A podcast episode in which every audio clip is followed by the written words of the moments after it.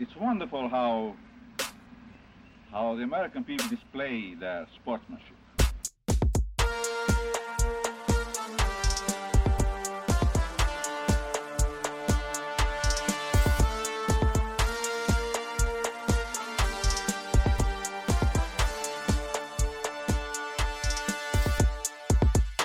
Good morning, good afternoon, good evening, good night, whenever you're giving this a listen. Welcome to the Often Daunted podcast where a win is a win is a win is a win. Play the song. Boom, ba ba ba bum bum. Dun, dun, dun, dun. The Hoosiers got the victory over the Fighting Illini 71 to 68. That is nine Hoosier victories out of 11 games, people.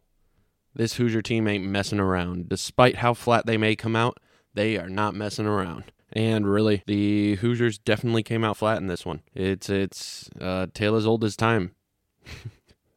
Sometimes with this squad, but again, the Hoosiers found a way to win. It, where in seasons past, the Hoosiers, th- these close games, they always come up short. They always came up short. They found a way to shoot themselves in the leg and lose. This Indiana team continues to prove that this season is different. They have more fight.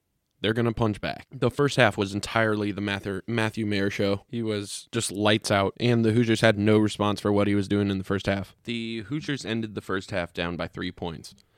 Now, Twitter was ablaze with people complaining about just how many points the Hoosiers should be down, saying that, uh, pointing to all the missed layups that the Fighting Illini were having.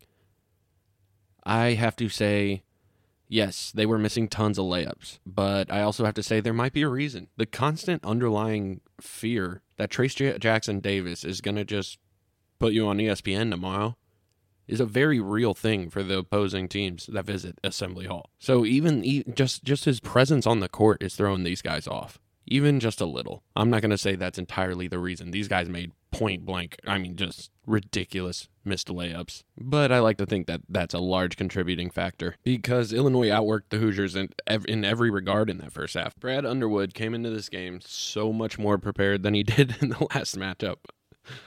I mean, it sounded like he had uh, at least read an article about Trayce Jackson Davis before this one. The Illin, the I'm gonna mess up Illini because I want to say Illinois, Illinois, Illini. I want to say Illini, Illini. Oh my god, I want to say Illinois, the Fighting Illinois, but whatever. I mean, he did come out more prepared. He had the defense double teaming Trayce. They had they were triple teaming him.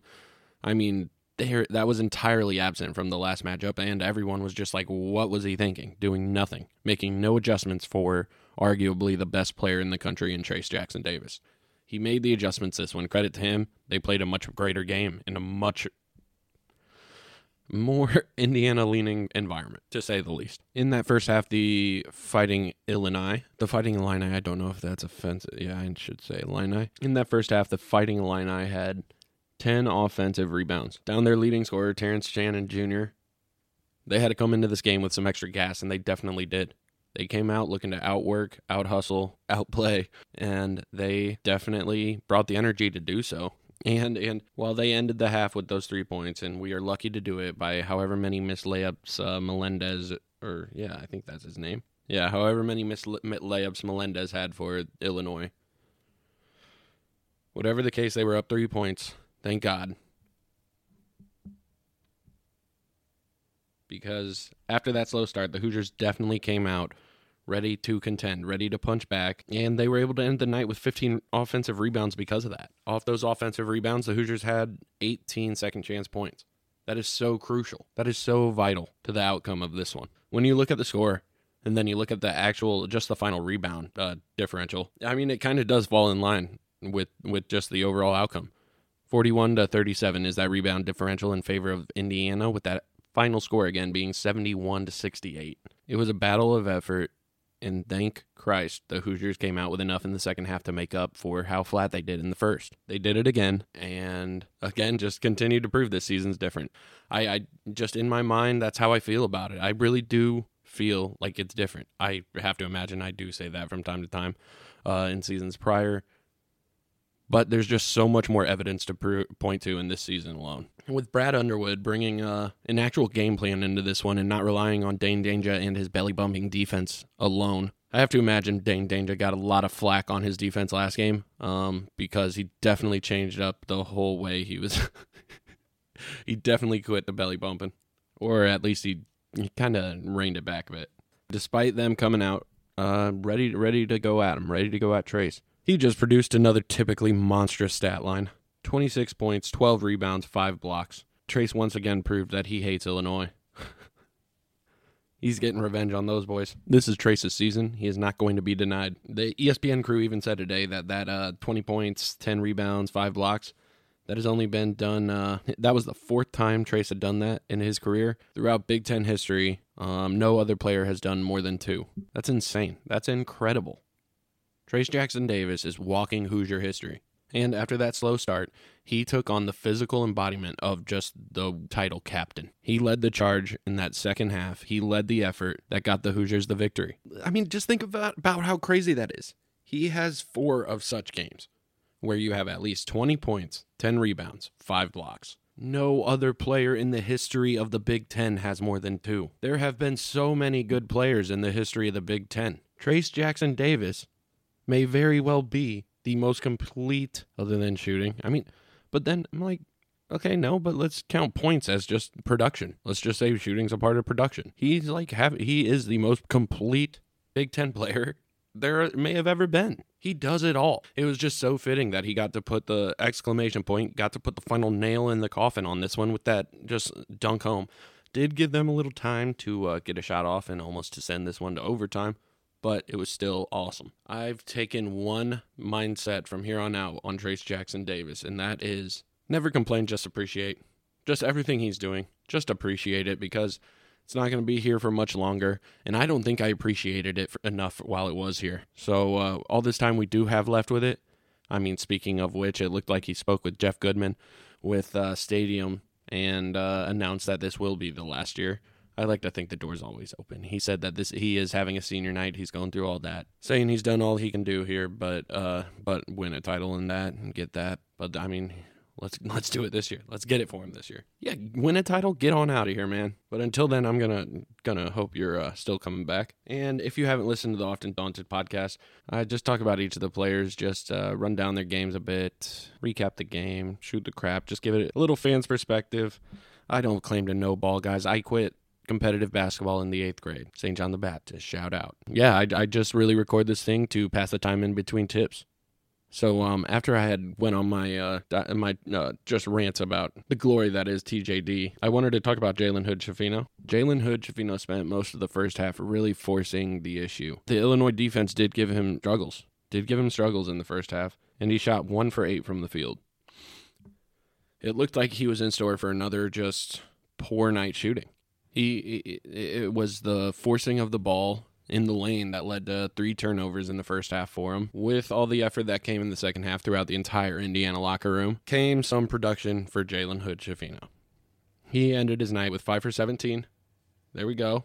We're fixing that percentage. There you go, Jalen, working through this slump shooting through the slump. The only way out is through. He uh, ended that with 13 points, and and those those points were absolutely crucial down the wire of this game. He had one point. Uh, he had one three pointer with seven minutes left, uh, whipped around the outside. It, it was absolutely cold blooded, and that that's what you want to see. That that was an NBA three pointer. We need it consistently.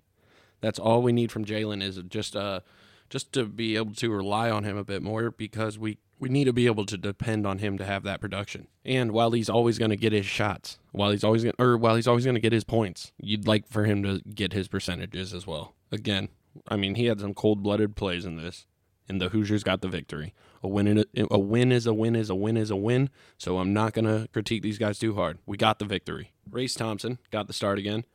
He got 22 minutes in this game, uh, but they were kind of sandwiched throughout this one. Or yeah, bookend. They were the bookends, I guess and and he had some very crucial plays, some very uh, big momentum plays for the Hoosiers. There was one point I want to just point out in the game where he had just he I, there was a play where he was blocked. We got the rebound, and then uh, he had turned the ball over because Mayer Mayer had poked it away as he was just the hottest man on the court. Race Race immediately ran down the court, got a turnover, and the Hoosiers were going the other way. It was an effort. It was a willingness to uh, respond. It was it was him holding himself accountable and wanting to make up for his mistake, wanting to make up for his lapse in judgment. It's awesome to see a veteran just feel like he owed that to the guys, and he put it upon himself. He made the play, and the Hoosiers were back at it. Credit to Race for that. He ended his night with 10 points, 10 points that we needed each of those. Hauled in six rebounds. You see that his legs are coming back. His legs are coming back, and we're going to need them. I said on the show before, the, the relationship him and Trayce have on the court is absolutely, you cannot copy it with another player. Race and him can work as a hive mind, just work in tandem. They have twin talk. They have psychic abilities. When, when they're when they're humming, it's it's incredible to watch. Another another weapon the Hoosiers are going to need in March. I'm always saying that about each of these guys. We're going to need it in March. We're going to need it in March. And guess what? We are going to need it in March. That's all that matters. Great game for Race. Great game for Race. Who I mean, there's been so question. There's been questions as to if he's back, if he's ready to go. He's ready to go. He's ready to commit, commit meaningful minutes for this team, and he did so against the Illini here. Where's the Hoosier production coming from? Where's it coming from? Miller, will you get a shot up? It looks like Miller had heard all of the Hoosier complaints. He he went through the inbox because I mean his first touch of the game, it looked like he, he received that pass. There was like 16 seconds left on the shot clock, and he just takes just a three from a three from Bedford. He drained it right away, just showing, hey, all right, guys, I'm going to get some shots up. And he continued to do so. Going four for five from three point range, Miller Kopp had such a redemption game after just that that hell, the hell that was Northwestern for him. Indiana needs to find their shooters. Miller Kopp provided some shooting today. We need to be able to rely on him to do that, and and I hope this game went a long way in him having the confidence to just quick fire release. Man, he's got all the talent to do so. Just continuing to run down the list a bit. Trey Galloway ended his night one for six from the field, two points in this one. He did get five assists. He was distributing the ball well for the Hoosiers, and uh, and we really needed him to do so in this one because Jalen was having some troubles. Jalen had three assists, as he did dictate much of the ball responsibilities, along with the five turnovers he had that Jalen had. I mean, Trey really did step up uh, to provide some reliability for the Indiana backcourt. Not in the shooting, not in the shooting, going one for six again, over one from three point. And I mean, Trey's like our best statistical three point shooter. I don't know if he still is or not, but he's got the shot this year. It wasn't there today.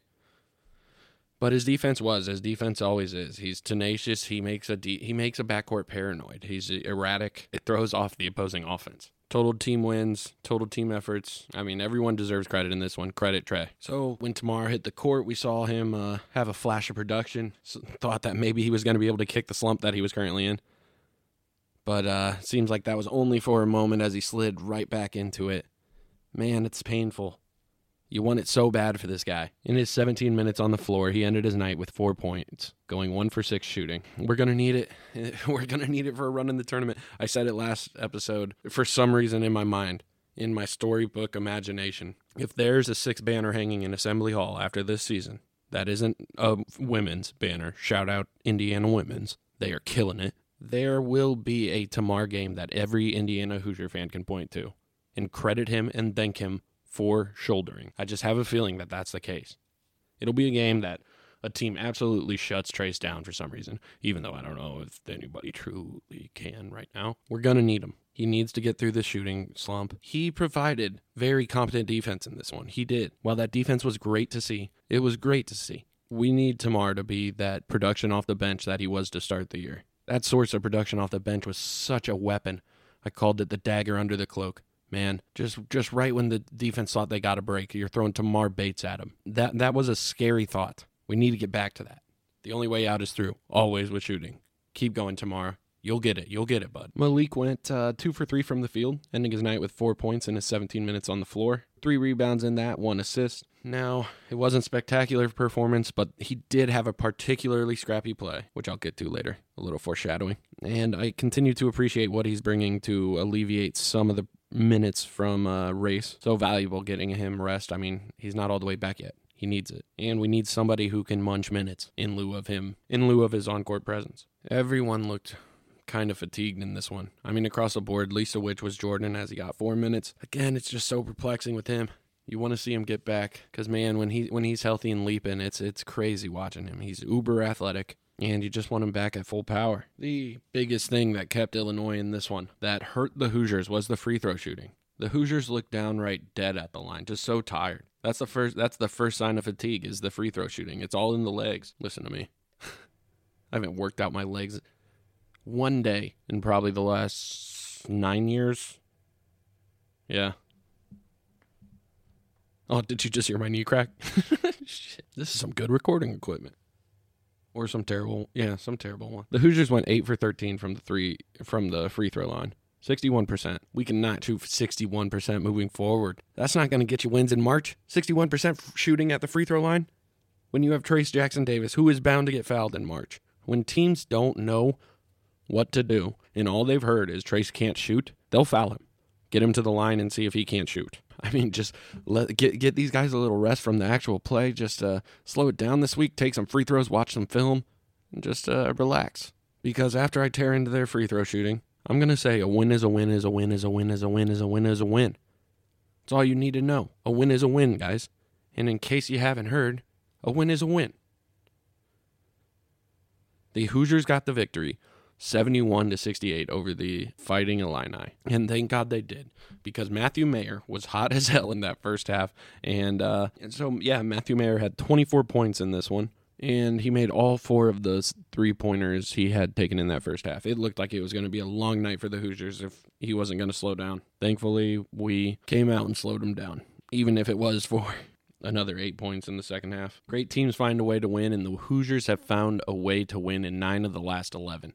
That's so damn impressive. Credit Mike Woodson. He hasn't always had these guys ready to come out of the gate, but he has found a way to win with this squad. Two games left.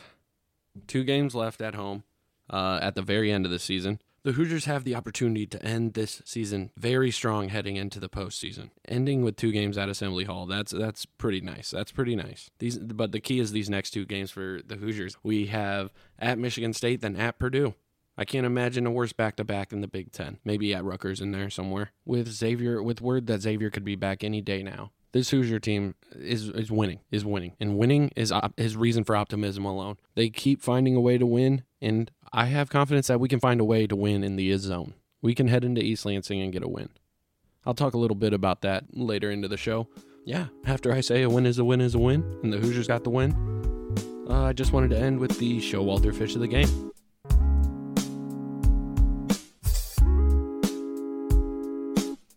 This is the Showalter Fish of the game. Your Showalter Fish of the game goes to Trayce Jackson Davis. Always Trayce Jackson Davis, all the time. When you are doing stuff four times that anybody in the Big Ten has only ever done twice, you're pretty damn awesome. You're pretty good at basketball. This seems that sounds like he's pretty good at basketball. Trayce Jackson Davis with the I mean, he just continues to just put up monstrous stat line after monstrous stat line in order to get these Hoosiers victories.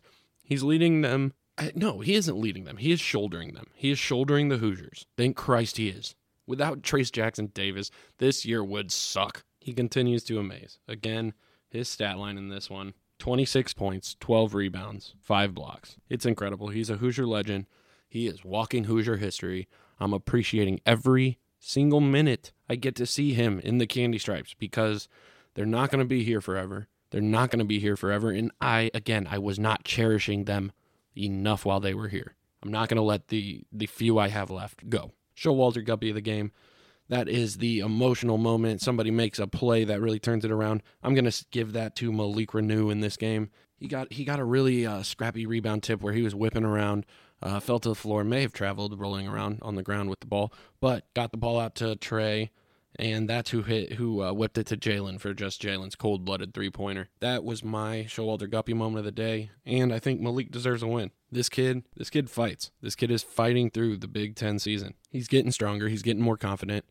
I can't wait to see the player this kid can become. And I can't wait to see what unexpected contributions he's going to make in the postseason because I, I have a feeling he's bound to. This kid's a stud. His fundamental just mastery is undeniable. Once he gets the muscle and the confidence in his game to just utilize it, it's game over. That was your Showalter Fish, the game. Right after this word from our sponsor, we will uh, run down a little bit of the Big Ten since the last time I recorded, uh, just some of the results, talk about the standings a bit, and then we will talk about a little bit about the matchup with uh, Michigan State coming up. Stick around. The Often Daunted podcast is not brought to you by the uh, Costco Cold Brew. So, like three episodes ago, I jokingly uh, said that this show is brought to you by the Costco Cold Brew because I was drinking it, but apparently it was recalled because somebody found like bolts in a can or something. Um, oh, I should probably look that up before I'm talking into a microphone about it. Oh, yeah. Yeah, there was a recall due to a potential risk of foreign material in there. So, don't drink that thing. Don't, uh, yeah, it's the same can I, yep, same can. Dang it. Dang it. Kirkland brand. Oh. You did me wrong. Often Daunted podcast is not brought to you by that. We're not drinking it because it's been recalled.